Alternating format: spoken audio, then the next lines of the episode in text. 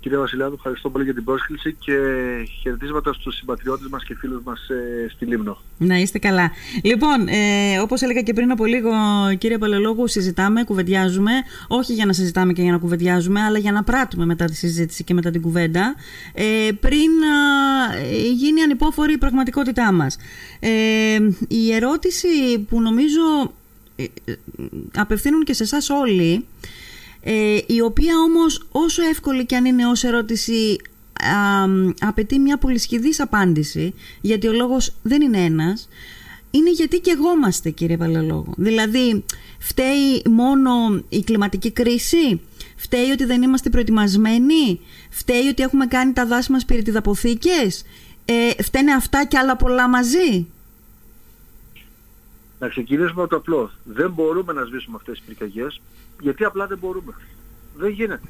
Δεν γίνεται. Η... Όποιος βγει και πει επίσημα ότι μπορούμε να σβήνουμε αυτές τις πυρκαγιές στην ένταση και στην έκταση που έχουν λάβει αυτό το διάστημα και θα συνεχίσουν να λαμβάνουν τα επόμενα θα πει ψέματα. Επίσης δεν μπορούμε να σβήσουμε τις πυρκαγιές γιατί ζούμε σε μια χώρα η οποία, στις οποίες τα οικοσυστήματα είναι περικώς προσαρμοσμένα. Το έχουμε δει και στη Λίμνο. Ξέρουμε ότι πάρα πολλές πυρκαγιές μπαίνουν κατά τη διάρκεια της άνοιξης του φθινοπόρου για να βελτιωθεί η βοσκή. Mm-hmm. Επί χιλιάδες χρόνια μέσα στα δάση άνθρωποι που ζούσαν εδώ πέρα μέχρι και τη δεκαετία του 50 που για κοινωνικούς λόγους άρχισε η ρημοποίηση χρησιμοποιούσαν τη φωτιά ως εργαλείο για να καθαρίζουν τον υπόρροφο των δασών mm-hmm. κάνουν μια άτυπη διαχείριση σε αυτές τις περιοχές όλα αυτά έχουν εκλείψει πλέον όλα αυτά mm-hmm. έχουν εκλείψει και έχουν δημιουργήσει, έχουν δημιουργήσει συνθήκες στις οποίες πλέον η πυρκαγιά δεν βρίσκει φυσικά εμπόδια και δεν βρίσκει τρόπους να σταματήσει από μόνη της. Εκεί βέβαια ερχόμαστε εμείς με την καταστολή και προσπαθούμε να την περιορίσουμε. Κάποτε ήταν εφικτό αυτό. Πλέον με την κλιματική αλλαγή και να τελειώσω εδώ πέρα και με τις συνθήκες χάψιμης ύλης δεν μπορεί να επιτευχθεί. Σας λένε ψέματα άμα σας πούνε ότι μπορούμε να σβήσουμε αυτές τις πυρκαγιές και ότι θα περιοριστούν και θα εκφανιστούν ως διαμαγείας στο επόμενο καλοκαίρι. Mm, ναι. Αυτός είναι και ο λόγος, κύριε Παλαιολόγου, που ε, και φλέγεται όλη η Μεσόγειος ουσιαστικά για να μην πω όλη η Ευρώπη. Ναι, είναι και αυτός ο λόγος, και αυτός ο λόγος. Σαφώς και ζούμε σε, μια, σε ένα καθεστώς πολύ ειδικών κλιματικών συνθηκών. Θα πει κάποιος, ναι, αλλά είχαμε καύσωνα και το 80. Ναι, mm-hmm. είχαμε καύσωνα στο 80, αλλά κρατούσαν 2-3 μέρες. Mm-hmm. Δεν κρατούσαν 15 μέρες και μετά από 5 μέρες άλλες 15 μέρες mm-hmm. και μετά από 5 μέρες άλλες 15. Mm-hmm. Αυτή είναι η κατάσταση που θα επικρατήσει με την κλιματική αλλαγή. Δεν είναι ότι θα δούμε φαινόμενα που δεν έχουμε ξαναζήσει. Mm-hmm. Απλά η διάρκεια τους και η έντασή τους είναι πρωτοφανής πλέον. Ναι. Όταν αυτά τα συνδυάσεις με τη συσσόρεση της βλάστησης, mm-hmm. που εμείς δεν μπορούμε να το αντιληφθούμε αυτό στη Λίμνο, γιατί έχουμε την ατυχία και την τύχη να μην ζούμε σε ένα δασικό οικοσύστημα. Mm-hmm. Οπότε γνωρίζουμε λίγο πολύ πώς θα σταματήσουμε τις πυρκαγιές, υπάρχουν φυσικά εμπόδια στο τοπίο. Mm-hmm. Αυτό το οποίο βλέπουμε στη Λίμνο, ότι κάποια στιγμή η πυρκαγιά δεν θα βρει τι να κάψει ή σε ένα δρόμο θα, θα σταματήσει. Α, αυτό το, το πλεονέκτημα δεν το έχει με τη Λίμνο. Ναι. Δεν το έχει Χίος, δεν το έχει Ρόδος ή Θάσος από πάνω μας. Ναι. Ωραία. Το έχει Σαμαθράκι βέβαια την άλλη, γιατί Σαμαθράκι από τα πολλά κατσίκια που υπάρχουν, mm. όλος ο υπόρροφος είναι βοσκισμένος. Οπότε πολύ δύσκολα εξαπλώνεται μια πυρκαγιά και γίνεται μεγάλη, γιατί θα βρει φυσικά εμπόδια. Mm-hmm. Δεν θα έχει τι να κάψει. Ναι. Αλλά στα άλλα τα μεγάλα νησιά, η αδιάλειπτη και ασυνεχής συσσόρευση της κάθε ύλης και των δασών mm-hmm. δημιουργούν ένα τοπίο το οποίο δεν είναι πλέον μοσαϊκό, είναι ένα ομοιογενές τοπίο και επιτρέπει τις πυρκαγιές να ξαπλώνονται και να, γίνουν, να καίνε 150.000 Μάλιστα. Άρα λοιπόν καταλαβαίνω, και, ε, ε πριν από λίγο ήσ, ήσασταν πολύ πιο κοντά στο μικρόφωνο και σας ακούγαμε πολύ καλύτερα στο τηλέφωνο σας. Ναι, θα, θα Μπράβο, πολύ ωραία, πολύ ωραία. Άρα ναι. λοιπόν καταλαβαίνω ότι παλιότερα όταν υπήρχε ας πούμε νέος πληθυσμός ο οποίος κατοικούσε τα δάση, έβρισκε δουλειά στα δάση, ε, ε, εργαζόταν ουσιαστικά, παρήγαγε ξυλία, εκμεταλλευόταν την καύσιμη ύλη. Ε, ήταν κάποιες, ήτανε ουσιαστικά η ζωή των ανθρώπων τότε ε, λειτουργούσε και αυτόματα ως μέσο προστασίας από τις φωτιές, είναι έτσι; Η πρόληψη, ακριβώς, όπως το λέτε. Mm, ναι. ε, στη Λέσβο, Έχουμε το μεγαλύτερο συνεχές δασικό σύμπλεγμα σε όλο το Αιγαίο mm. από τα νησιά τα δικά μας. Μεγαλύτερο και από τις Ρόδου. Ναι. Η Λέσβος έχει δώσει μεγάλες πυρκαγιες mm-hmm. Πέρσι είχαμε μια μεγάλη στα πατέρα, ναι, ναι. 25.000 στρέμματα. Mm-hmm. Συγκρίνεται τώρα με τις πυρκαγιές της Εύβοιας, 400.000 στρέμματα. Τις πάρα πολλές πυρκαγιές που έχουν εκδηλωθεί στην Νότια Ρόδο, αυτή είναι 150.000 στρέμματα. Είχαμε πυρκαγιά στη Ρόδο το χειμώνα, το 2012, άμα mm-hmm, δεν mm-hmm. η μνήμη μου, mm-hmm. η οποία εξελίχθηκε σε πολύ μεγαλύτερη πυρκαγιά σχέση με τη μεγαλύτερη που έχει προκύψει στη Λέσβο. Και το ερώτημα είναι, γιατί στη Λέσβο δεν, δεν υπάρχει τίποτα το οποίο να είναι άκαυτο. Αλλά γιατί στη Λέσβο δεν έχουμε τόσο μεγάλες πυρκαγιές. Η απάντηση έρχεται σε αυτό που λέγατε εσείς πριν. Mm-hmm. Τα δάση της Λέσβου, τα έχω περπατήσει όλα όταν έκανε το δεκτορικό μου, mm-hmm. ήταν διαχειριζόμενα δάση και τα κάνανε ρητίνευση. Τα περισσότερα ιδιωτικά δεν ανήκουν στην δασική υπηρεσία. Mm-hmm. Οπότε βλέπαμε τεράστια πεύκα τα οποία ήταν προσεγμένα. Βέβαια η ρητίνευση πλέον έχει εκλείψει. Αλλά όλη αυτή η κουλτούρα ρητίνευσης βοήθησε στο να, να γίνουν αποκλαδώσεις, η κόμη των δέντρων να είναι πολύ ψηλά, να έχουμε ένα καθαρό υπόρροφο, συνδυαζόμενοι και με τη βόσκηση, δημιουργεί αυτά τα μπαλώματα στο τοπίο που μια πυρκαγιά έτσι όπως εξαπλώνεται δεν έχει αυτή τη συνέχεια, βρίσκει χαμ, χαμηλότερη διαθέσιμη καυσιμήλη mm-hmm. και εκεί πέρα δίνεται ευκαιρίες πυροσβεστικές δυνάμεις να την καταστήλουν. Οπότε αυτό είναι μια, μια μεγάλη διαφορά που έχει η Ρόδος η, η, από τη Λέσβο ή η Λίμνος και η Σαμοθράκη από τα άλλα τα νησιά. Μάλιστα. Τώρα να μου πείτε, αφού αυτοί οι άνθρωποι όλοι φύγαν από τα δάση, τι θα γίνει από εδώ και πέρα; Το ρόλο αυτόν υποχρεωτικά καλύτερα να τον καλύψει το κράτος. Ναι και με ποιον θα τον καλύψει, μόνο μια υπηρεσία είναι ικανή και έχει το προσωπικό και την τεχνογνωσία να κάνει αυτή τη, τη διαχείριση που απαιτείται πλέον, που κάποτε κάναν χωρίς κόστος για το κράτος mm-hmm. οι τοπικοί πληθυσμοί που ζούσαν εκεί, τώρα πρέπει να την κάνει δασική υπηρεσία. Mm-hmm. Το πρόβλημα είναι ότι όλα αυτά κοστίζουν. Mm. Είναι διαφορετικά να έχεις τον άνθρωπο μέσα στο δάσος και, να, και να καθαρίζει να, χωρίς να χρειάζεται να τον έχεις ένα πέρο. Και να ζει από αυτό ουσιαστικά και να ζει από αυτό που ξέρεις mm-hmm. θα το κάνει και πολύ καλύτερα και διαφορετικά να το δίνεις σε ένα ενεργολάβο τον οποίο θα προσλάβει η δασική υπηρεσία ο οποίος θα πάει να κάνει μια δουλειά mm-hmm. χωρίς να έχει ιδιαίτερη τεχνογνωσία στο πώς θα την ε, και αν θα την κάνει και πώς θα την κάνει και, και αν θα την κάνει και στους Δήμους. Τώρα δίνουν λεφτά τα οποία άνθρωποι χωρίς τεχνογνωσία εδώ δεν μπορούν να ξεχωρίσουν δύο γαϊδάρων είναι έτοιμοι. Έχουμε και δημοτικές εκλογές και πρέπει να τα πούμε. Mm, δεν μπορούν να, να καθαρίζουν τα παρτέρια μέσα στο, σωστά, σωστά. στους Δήμους τους. Mm. Και δεν μιλάω για το δικό μας το Δήμο mm-hmm. Δεν μπορούν να ξεχωρίσουν δύο γαϊδάρων Θα πάνε και θα, θα μπουν στα δάση και θα κάνουν διαχείριση. Ναι. Με ποια τεχνογνωσία θα την κάνουν και με ποιο επιστημονικό προσωπικό και με ποια μέθοδο. Ναι.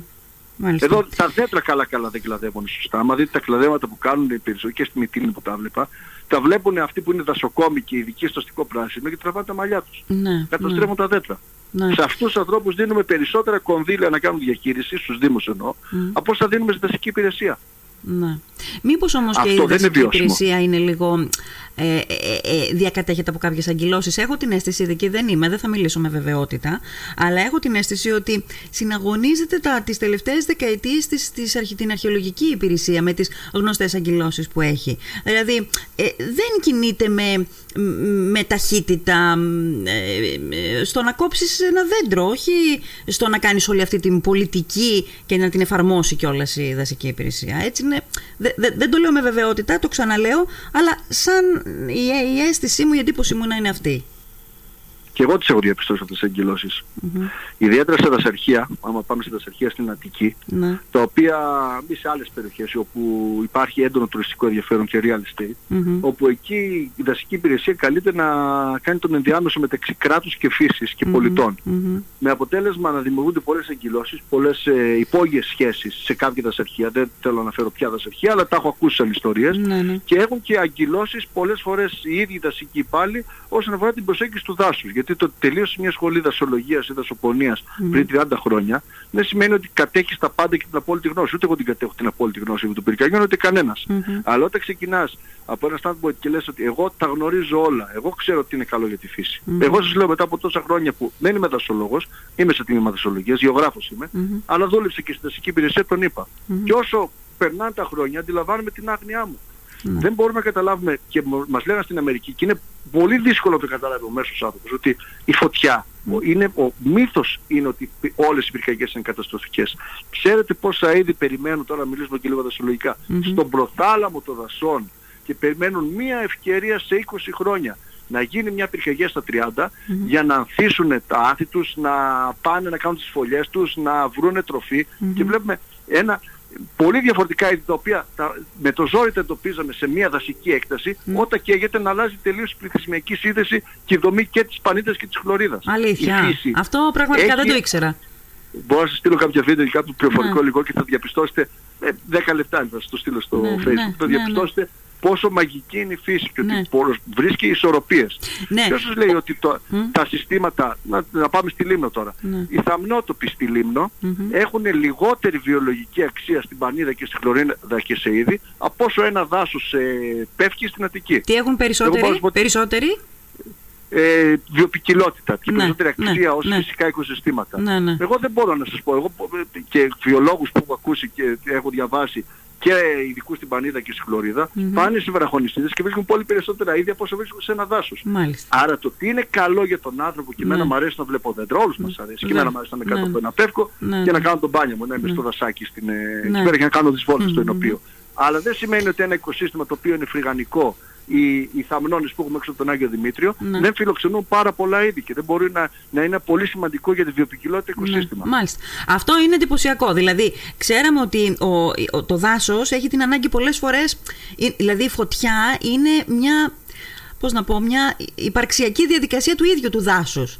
Αλλά ότι στα καμένα προκύπτουν και, α- και μεγαλύτερη βιοπικιλότητα από πριν, αυτό πραγματικά πρώτη φορά το ακούω. Και ήθελα Ναι, να το... και το λένε Ναι, πι- είναι ναι. ότι είναι ένα δάσος με σύντομο χρονικό διάστημα ζωής. Είναι ένα καινούριο δάσος το οποίο στα καμένα διαρκεί 3 με 5 χρόνια. Μετά εξαφανίζεται πάλι. Γιατί επανακάπτει βλάστηση. Μμμ. Σωστά, σωστά. Άρα έχουν πολύ μικρό Ε, παράθυρο ευκαιρία σε αυτά τα είδη. Σωστά. να αναπτυχθούν. Τώρα με οδηγείτε, κύριε Παλαιολόγη, να σας ρωτήσω το εξής. Είδα μια πολύ ενδιαφέρουσα ανάρτησή σας, γιατί τα social media είναι καλά όταν αποφασίσει να, ε, να, να, να, να διαβάζεις και να ακούς και να προβληματίζεσαι πάνω σε απόψεις ανθρώπων που γνωρίζουν. Ε, όχι σε ανθρώπων που λένε διάφορα πράγματα για το μέσο, τα μέσα κοινωνικής δικτύωσης πια. Είναι, μπορείς να ακούσεις ό,τι υπερβολή ή τέλος πάντων ε, μπορεί να περάσει από το μυαλό σου, το ακούς, το διαβάζεις στα μέσα κοινωνικής δικτύωσης. Και μου άρεσε πάρα πολύ που σήμερα κάνετε μία ανάρτηση και είδα την συστολή σας στην μη βεβαιότητα.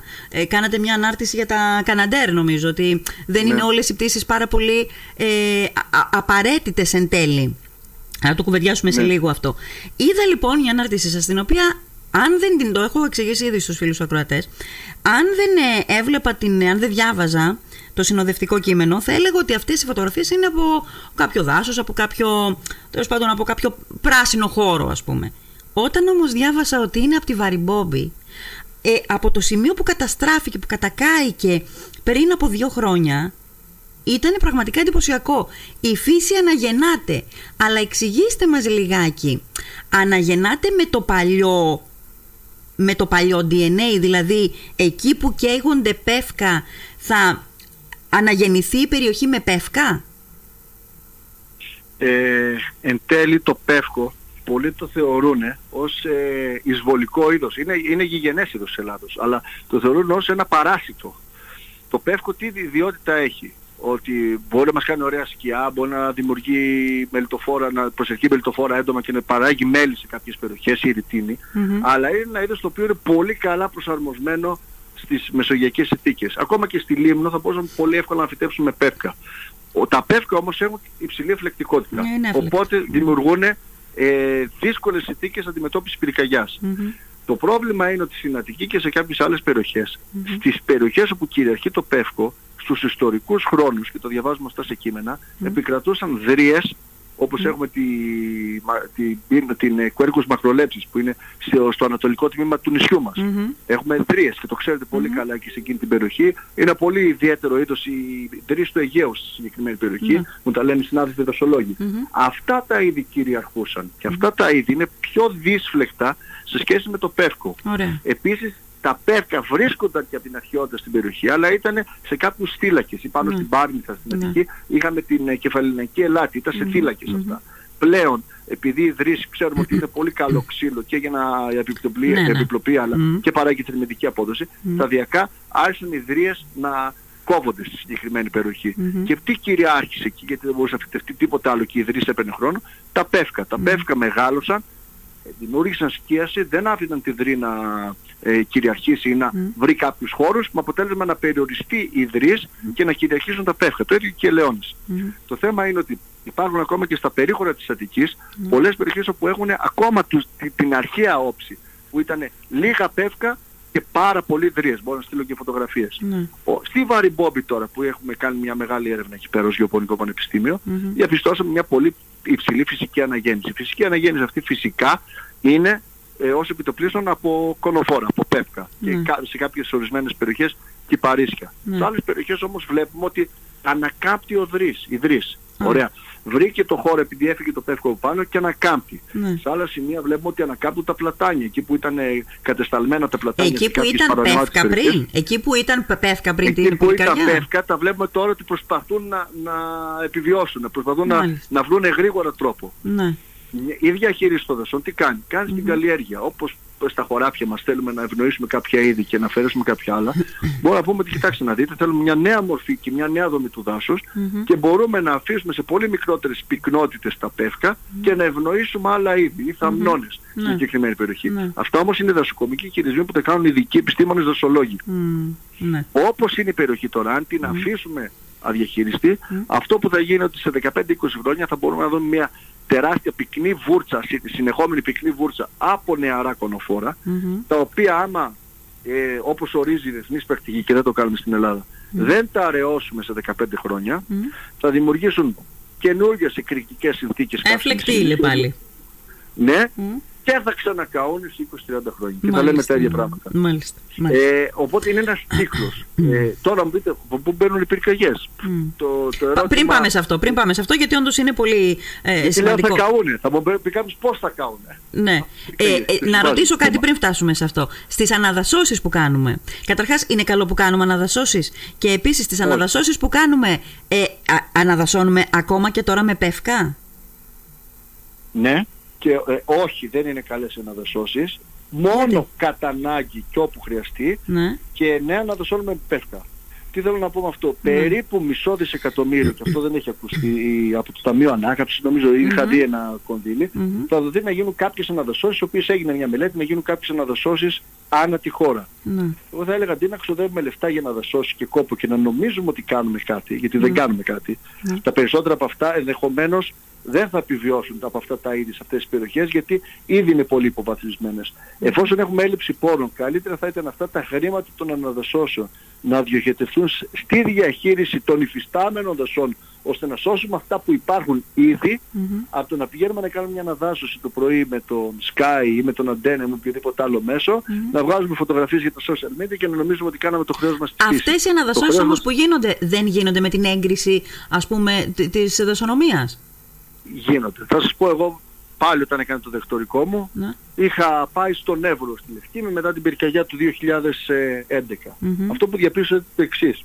Είχαν εξεριζώσει τότε, γιατί μου τα λέγανε οι παλιοί δασικοί, επειδή δημιουργήθηκαν κάποιες βιο, βιοτεχνίες και θέλαν ξυλία, άρχισαν να ξεριζώνουν τη δρύ, γιατί δεν ήταν πολύ αποδοτική στην ξυλία, θέλαν να κάνουν οριοσανίδες, Μμμ. κάναν τεράστιες αναβαθμίδες εκεί πέρα με μπουλντόζες, πολύ μεγάλες αναβαθμίδες και φυτέψανε κονοφόρα στις συγκεκριμένες εκτάσεις. Ναι. Τα οποία έπρεπε να τα διαχειριστούν μετά από 15-20 χρόνια, να τα αφαιρέσουν και να τα αφήσουν να τα καλλιεργήσουν, να γίνουν μεγάλα τέτρα και να τα πάρουν. Ναι. Όπου γίνανε αυτές οι αναδοσώσεις στη Μακεδονία, Μμ. επειδή είναι τεχνικό οικοσύστημα, τεχνητό οικοσύστημα, Ναι. τεχνητό, δεν είναι ένα φυσικό οικοσύστημα, το οποίο πρε- πρε- προϋποθέτει να έχεις διαφορετικά είδη μέσα. Ναι. Κάηκε με ψηλότερη σφοδρότητα από εκεί που δεν είχε κάνει την αναδάσωση και την αλλαγή των ειδών η δασική υπηρεσία. Α, Τι θέλω να μάλιστα, πω ότι μάλιστα. οι, οι αναδασώσεις έτσι όπως γίνονται, Μμ. με τα είδη που γίνονται, Μμ.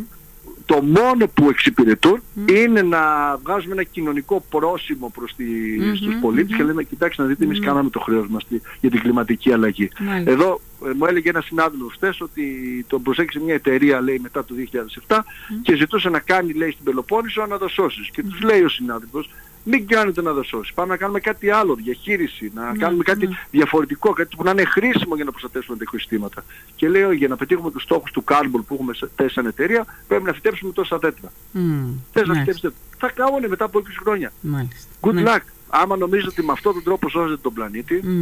δι- Πάντως- μεγαλύτερα προβλήματα δημιουργείτε. Ναι. Πάντως ε, ε, α, θυμάμαι μια, πριν από πόσο, μια πενταετία, μια δεκαετία, ήταν μόδα οι αναδασώσεις. Δηλαδή σε κάθε τοπική κοινωνία ε, έβλεπες και δεν, δεν το λέω ως κακό, γιατί ο κόσμος το έκανε μέσα στην άγνοια Από του αγνά ενδεχομένως, κίνητρα. αλλά από αγνά κίνητρα. Ναι, ναι. Από Α, αγνά, αγνά κίνητρα. κίνητρα. Αλλά αυτή, α, το βλέπω ότι, έχει, ότι είναι υποτονικό πια. Ε, αυτή η τάση είναι υποτονική τα τελευταία χρόνια. Προφανώς συνειδητοποίησαμε μερικά πράγματα.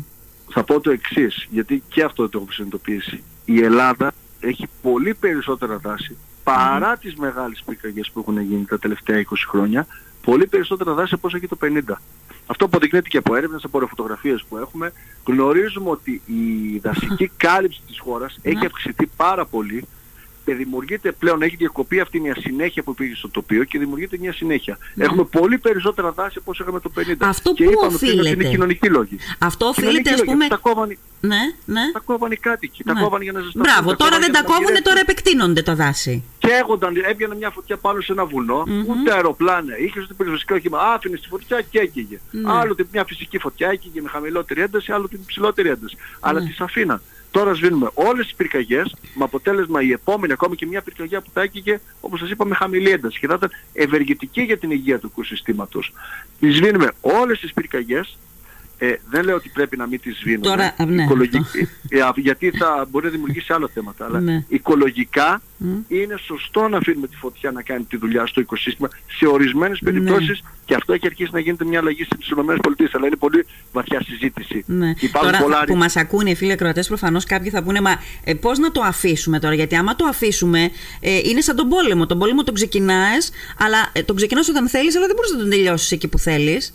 Ε, και τη φωτιά μπορεί να, να λες ότι εντάξει, άστην, αλλά πώς θα την ελέγξεις να μην φτάσεις σε κατοικημένες περιοχές; Ή σε, Ω, ή σε αυτό το πρόβλημα. ημιαστικέ περιοχές, ας πούμε. Αυτό Περιαστικές έχουμε, έχουμε περιοχές. χτίσει παντού. Έχουμε χτίσει έχουμε παντού. το σχεδίο δόμησης παντού. Ναι. Ε, είμαστε παντού σαν ανθρωπότητα πλέον. Σαν Και στην Ελλάδα και στην Ισπανία και στην Αλγερία. Παντού πάμε και χτισμό που είναι που έχουμε μια ωραία θέση πάμε και χτίζουμε. Ναι. Νόμιμα ή παράνομα. Δεν έχει σημασία πλέον. Τώρα γίνονται όλα νόμιμα. Α, ε, Όλα γίνονται με, αλλάζουμε ένα νόμο και με ένα άρθρο. Αυτό που τα παράνομο χτες γίνεται νόμιμο αύριο. Ναι. Αλλά εφόσον έχουμε πάει και έχουμε εισβάλει εμείς μέσα στη φύση, ωραία, εννοείται ότι δεν μπορούμε να αφήσουμε μια πυρκαγιά πλέον όπως την αφήνανε το 50 από τα χωριά. μμμ. Πήγαινε τώρα στο χωριό μου, στο κατάλογο, Σερδές, τα βλέπουμε, είχαν ένα πυρήνα. Μμ. Ήταν κεντρικά. Δεν είχε σπίτια πέρα από τις μάντρες δεξιά και αριστερά. Ναι. Ξέραν ποιος είναι ο πυρήνας του χωριού. Τώρα πας σε χωριά όπως ο Πλατής για παράδειγμα, το Πλατή ή κάποια άλλα χωριά που δεν ξέρεις πού αρχίζουν και πού τελειώνουν. Έχουν ενωθεί με τη Μύρινα. Ναι. Αυτό πολλαπλασιάζω το επί 10 να δείτε τι γίνεται σε πλε- πιο Ωραία. πλαισικές περιοχές Ωραία. όπως Χαλκιδική. Ναι, ναι. Άρα δεν μπορείς να το κάνεις. Μμ. Κάποτε μπορούσες να το κάνεις. Ναι, ναι, τώρα δεν μπορείς. Άρα τώρα εκ των πραγμάτων σβήνεις τις πυρκαγιές για να μην σε κάψουν με αποτέλεσμα να αυξάνεις τις ώρες της καύσιμης ύλης, που θα κάνουν την επόμενη πυρκαγιά όταν θα γίνει αυτή Πιο εύκολη. ακόμα πιο καταστροφική Μάλιστα. και δεν πρόκειται να την πιάσουμε Ναι. τίποτα. Τώρα όμως αυτό που λέμε Παράδοση. δεν είναι λίγο, ε, δεν έρχεται σε αντίθεση λίγο με αυτό που είπαμε πριν από λίγο. Ότι δηλαδή παλιότερα επειδή ο κόσμος ε, ήταν μέσα στα δάση, κινούνταν μέσα στα δάση και προφανώς έμενε και κοντά στα δάση, ε, ε, ε, ουσιαστικά περιφρουρούσε την ασφάλεια των δασών. Ναι, ο κόσμος που είχε οικονομικό κίνητρο να είναι μέσα στα δάση, όχι ο κόσμος που πάει και κάνει μια εξωτική κατοικία μέσα σε ένας δάσος, όπως έχουμε δει και εδώ που στην Βρυτανία που με τώρα τα χωριά έχουν ένα συγκεκριμένο πυρήνα. Πλέον έχουν αρχίσει να επεκτείνονται, να επεκτείνονται τα σπίτια έξω από τον πυρήνα. Τότε ήταν τα σπίτια όλα μέσα στον πυρήνα. Ήταν πέτρινα. Γύρω-γύρω από το χωριό είχε χωράφια, τα οποία δεν έβρισκες ούτε μπ- καρφίτσα κάτω. Ήταν τόσο καλά καλλιεργημένα και καθαρισμένα. Πήγαινε τώρα, σας λέω στο χωριό μου, στο κατάλογο. Ναι, ναι. Θα δείτε ότι υπάρχει μια συνέχεια. Εκεί που κάποτε μου λέει η γιαγιά μου τα καλλιεργούσαμε όλα και ήταν τα καλύτερα χωράφια, τώρα δεν πατάει άνθρωπος. Ναι, Δρόμος δεν υπάρχει. Ναι, ναι. Όλο αυτό είναι Τώρα στο- υπάρχει μόνο καύσιμη ύλη. ναι, υπάρχει μόνο καύσιμη ύλη. Και είναι ε, λογικό γιατί είναι ένα φυσικό, έχει γίνει ένα φυσικό οικοσύστημα. Αλλά τότε οι οικισμοί είχαν το κέντρο τους, γύρω είχαν μια περίμετρο καθαρισμένη με τα χωράφια τους και ό,τι κάναν οι κάτοικοι που το κάναν σε μια ακτίνα που πηγαίναν με τα γαϊδούρια ή με τα άλογα τους, το κάναν σε μια ακτίνα και παίρναν τη, τη βιομάζα από εκεί πέρα και καθαρίζαν τα δάση. Πηγαίναν Μάλιστα. ακόμα μακρύτερα. Μάλιστα, μάλιστα. Τώρα αυτός που θα χτίσει και είναι μέσα στο, στο, στο φυσικό οικοσύστημα, δεν χτίζει γιατί θέλει να πάει να καθαρίσει. Εδώ καλά καλά κάντε μια βόλτα εκεί γύρω μας. Θα δείτε ότι ακόμα και σε σπίτια εξοχικά η αυλή και η περίμετρος δεν είναι καθαρισμένη. Μέσα Ναι. στο ίδιο το σπίτι. Ναι, ναι. Όταν ο άλλος δεν μπορεί να φροντίσει, και το καταλαβαίνω αυτό, την ίδια του την περιουσία. Γιατί θέλει κόπο, θέλει χρόνο, θέλει εργαλεία. Ναι. Μπορεί να πάει να φροντίσει το δάσος έξω ή το, το φυσικό οικοσύστημα. Είναι αδύνατον αυτό. Ναι. Κάποτε το κάναμε, αλλά κάποτε ήταν άλλες συνθήκες. Έχουν αλλάξει συνθήκες πλέον. Ναι. Γι' αυτό ζούμε μια νέα κανονικότητα στο τομέα των δασικών πυρκαγιών που δεν υπάρχουν εύκολες λύσεις. Εγώ δεν ήρθα εδώ πέρα να πω στους ε, συμπολίτες μου, στους πατριώτες μου στη Λίμνο ότι α, υπάρχει μια εύκολη λύση που άμα την εφαρμόσουμε ως διαμαγείας θα εξαφανιστούν οι πυρκαγιές. Πρέπει να εξηγήσουμε στον κόσμο ότι το πρόβλημα είναι πολύ μεγάλο. Και ούτε λύνεται με κατάρες, ούτε λύνεται με Ναι, φιές, ναι, ούτε λύνεται με παραπάνω πυροσβεστικά οχήματα, ούτε με παραπάνω πυροσβέστες. Ναι. Ωραία, Όχι, να το λέτε ρωτήσω αυτό. το εξής, πριν πάμε στη- στο, στο, στο τελικό ερώτημα, ας πούμε, που είναι η λύση. Ε, οι λόγοι για τους οποίους, εξαιτίας των οποίων μπαίνουν οι φωτιές, είναι η κλιματική κρίση, η αμέλεια και ο δόλος κατά την σειρά που τα, που τα ανέφερα; Όχι, είναι κοινωνία. Αυτή είναι η σειρά. Είναι κοινωνία. Κάθε χρόνο μπορείτε να μπείτε να δείτε τα επίσημα στοιχεία της πυροσβεστικής υπηρεσίας. Από το 2000 έχουν αρχίσει να τα καταγράφουν. Είναι πάνω ανερτημένα στο site σε Excel πίνακες. Μπείτε και δείτε τα. Ναι. Θα δείτε ότι σε επίπεδο χώρας έχουμε πάνω από 10 με 11.000 πυρκαγιές που τις καταγράφει η πυροσβεστική υπηρεσία. 10 με 11.000 αναφλέξεις.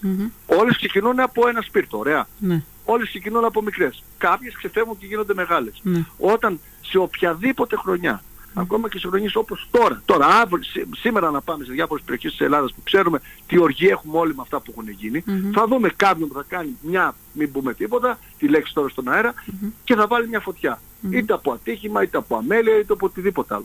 Σήμερα μπαίνουν νέες αιστείες. Κάθε μέρα μπαίνουν νέες αιστείες. Ναι, ναι. Το αν θα γίνουν μεγάλες αυτές οι αιστείες, αν θα ξεφύγουν, εκεί είναι η κλιματική αλλαγή στις ώρες της καυσιμής ύλης και ο έγκυρος εντοπισμός. Αλλά το ότι η κοινωνία η ίδια πάει και βάζει όλες αυτές τις πυρκαγιές και δεν αντιλαμβάνεται το πρόβλημα που εντάξει για, σε κάποιες επαγγελματικές ομάδες είναι υποχρεωτικό, το βλέπουμε και εδώ πέρα στην Βρετανία με τους μελισσοκόμους. Είναι υποχρεωτικό να βάλεις κάποια φωτιά για να καπνίσεις τα μελίσια τώρα ναι. το καλοκαίρι που θα πάρεις τον τρίγο. Ναι. Βέβαια υπάρχουν τρόποι και επιτρέπεται να έχουν τα καπνιστήρια, αλλά υπάρχουν τρόποι Να το κάνεις και με ασφάλεια. οδηγίες πρέπει να το ανάψεις πάνω στο, στην καρότσα του φορτηγού. Όταν το κίνδυνος είναι πεντάρι, δεν θα ανάψεις το καπνιστήρι. Υπάρχουν κάποιοι, κάποιοι κανόνες που έχει θέσει το κράτος. Δεν τους λέει βγείτε από τη δουλειά, ξέρουμε ότι πρέπει να δουλέψετε. Αλλά όταν παραβαίνεις αυτούς τους κανόνες, όταν πας και δίνεις πυροτεχνήματα για να γιορτάσεις το γάμο σου και βάζεις μια φωτιά, όταν ε, πας και ανάβεις μια φωτιά για να κάνεις ξερόχορτα με 7 από φορτητικό άνεμο και καίς και 100 ανθρώπους στο μάτι. Ε, δεν έχεις δικαιολογία. Δεν έχεις δικαιολογία. Ο εμπριστής της Ελλάδος είναι η ίδια κοινωνία.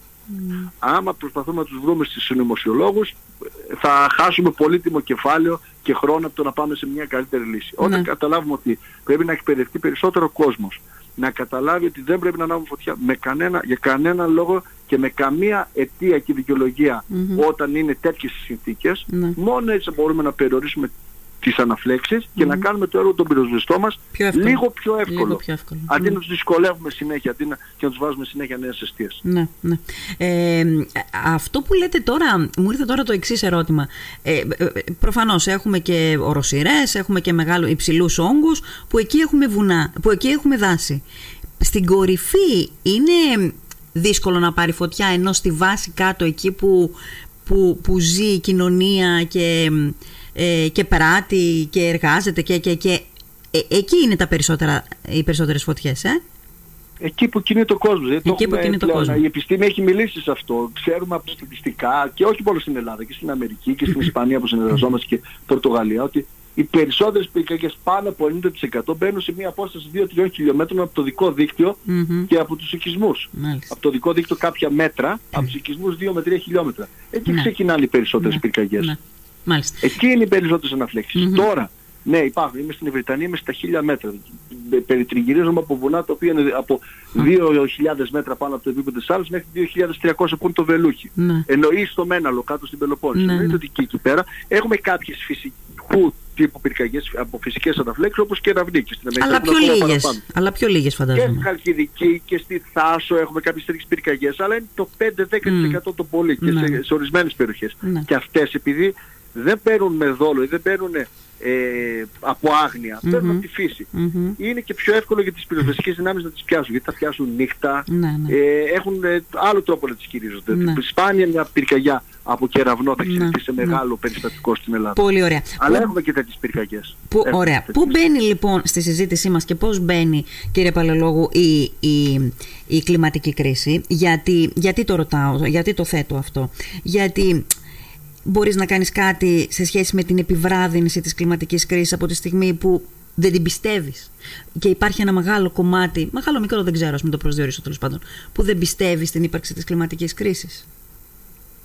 Ε, να το ξεκαθαρίσουμε αυτό. Ε, μπορεί να μην το θέλουμε να το ονοματίσουμε κρίση ή αλλαγή οτιδήποτε άλλο, αλλά τα στοιχεία που έχουμε, τα οποία είναι καταγεγραμμένα από μετεωρολογικούς σταθμούς εδώ και πάνω από 100 χρόνια, τόσο από την ΕΜΗ στην Ελλάδα, όσο και από χιλιάδες άλλους μετεωρολογικούς σταθμούς στον κόσμο.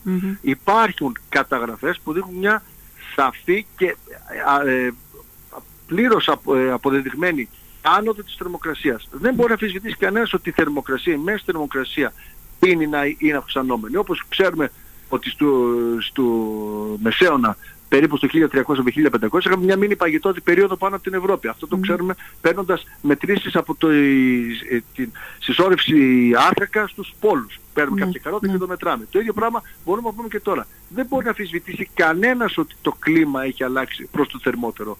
Αυτό που αφισβητούν είναι αν οφείλεται στον άνθρωπο ή αν οφείλεται σε φυσικές διεργασιες Σε κάθε περίπτωση είναι άτομη αυτή η συζήτηση. Δεν έχει σημασία τώρα κατά μας να μιλάμε αν οφείλεται στον άνθρωπο ή όχι. Είναι εδώ μια αλλαγή. Αυτή είναι η αλλαγή έχει ορισμένες επιπτώσεις και αποτελέσματα. Είτε την πιστεύεις είτε όχι, δεν ενδιαφέρει κανένα άμα το πιστεύεις. Δεν είναι θέμα θρησκείας άμα το πιστευεις Είναι μαθηματικά. Όπως όταν για παράδειγμα πας και κάνεις μια μέτρηση, σου λέει μέτρηση συγκεκριμένα πράγματα με ένα σφάλμα. Είναι απλά μαθηματικά. Έχουμε άνοδο, έχουμε αλλαγή. Από εκεί πέρα, μπορούμε να κάνουμε κάτι για αυτή την αλλαγή; Μπορούμε. Είτε, είτε η αλλαγή αυτή οφείλεται στον άνθρωπο. Που όλες οι ενδείξεις και όλοι οι επιστήμονες αυτό λένε.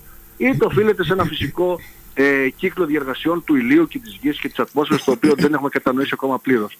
Σε κάθε περίπτωση, ό,τι αλλαγή και να προσπαθήσουμε να κάνουμε θα πάρει χρόνια.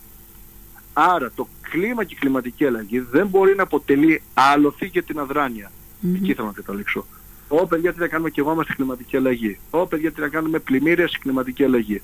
Θα βάζουμε όλο στον αποδιοπομπαίο τράγο που είναι η κλιματική αλλαγή, mm. ό,τι και να γίνει ακόμα και να μην οφείλει την κλιματική αλλαγή. Να είναι, όπως σας είπα, η συσσόρευση της καύσιμης ύλης ή mm-hmm. η ανικανότητα των παραγόντων να κάνουν σωστή διαχείριση. Mm. Τότε άμα τα έρχεσαι όλη στην κλιματική αλλαγή, είναι και άλοθη για απραξία. Εγώ αυτό που λέω είναι, αφήσει στην άκρη της συζήτησης για την κλιματική αλλαγή. Βλέπουμε συνέπειες τις οποίες και τις έχουμε μετρημένες. Mm-hmm. Δεν τις είχαμε τα προηγούμενα χρόνια. Συνέπειες από την, τη μεγαλύτερη διάρκεια των καυσώνων και της ξηρασίας κατά τη διάρκεια του καλοκαιριού. Mm. Πάμε να δούμε τι μπορούμε να κάνουμε από εδώ, από εδώ και πέρα. Τι μπορούμε να κάνουμε, λοιπόν, φτάνουμε στο διατάφτα τώρα. Τι μπορούμε να κάνουμε, για να κλείσουμε εδώ πέρα. Mm. Δεν μπορούμε να κάνουμε ε, πράγματα τα οποία θα ε, αποκλείσω την πυρκαγιά από τα οικοσυστήματα. Όπως σας είπα, ναι. το δοκιμάζω στην Αμερική για πάνω από 100 χρόνια. Mm. Αποδεδειγμένα πράγματα σε έρευνες. Η δασική υπηρεσία, το κράτος τους. Καταφέραν και μειώσαν τις πυρκαγιές στο ελάχιστο επί 100 χρόνια. Αυτό που κάναν είναι ότι συσσωρεύτηκε καυσιμίλη, αφαιρέσαν την ευεργετική φωτιά που οι Ινδιάνοι όπως οι δικοί μας πρόγονοι στα νησιά μας και αλλού, mm-hmm. τι χρησιμοποιούσαν για να καθαρίζουν τα οικοσυστήματα; Οι Ινδιάνοι χρησιμοποιούσαν τη φωτιά για να καθαρίζουν τα δικά τους οικοσυστήματα και να έχουν ανοιχτά τοπία για να πάνε τα βουβάλια τους και όλα τα άλλα τους τα ζώα mm-hmm. εκεί πέρα να βοσκουν Αυτό το αποκλείσαν, καταφέραν και μειώσαν τις πυρκαγιές στο μισό και λέγανε πω παιδιά είμαστε θεοί, τα κάνουμε τα πάντα. Και μετά έφτασαν σε ένα σημείο όπου δεν μπορούσαν να σβήσουν την πιο απλή πυρκαγιά και καταλάβαν ότι πρέπει να πάνε σε, άλλο, σε άλλους μεθόδους διαχείρισης. Άρα ο μόνος τρόπος που μπορούμε από το τρίγωνο της πυρκαγιάς, εξάπλωση της πυρκαγιάς, υπάρχει ένα τρίγωνο. Λέμε γιατί εξαπλώνονται οι πυρκαγιές, εξαπλώνονται λόγω της τοπογραφίας, mm-hmm. των καιρικών συνθηκών και της καύσιμης ύλης. Τι μπορούμε να αλλάξουμε από αυτά άμεσα, γιατί το πρόβλημα είναι τώρα. Μόνο την καύσιμη ύλη. Το κλίμα, αν αποφασίσουμε όλα τα κράτη, και η Κίνα και η ΕΠΑ, ναι, ναι. να αλλάξουμε τις εκπομπές ε, διοξιδίων του άνθρακα και η Ευρώπη, μπορεί σε 20-30 χρόνια να αλλάξεις προς το καλύτερο. Ναι. Έχουμε εμείς την πολυτέλεια τώρα στην κοινωνία με αυτά που βλέπουμε να περιμένουμε 20-30 χρόνια για το αν θα αποφασίσει όλος ο κόσμος και αν θα αλλάξει το κλιμα τώρα τι μπορούμε να κάνουμε.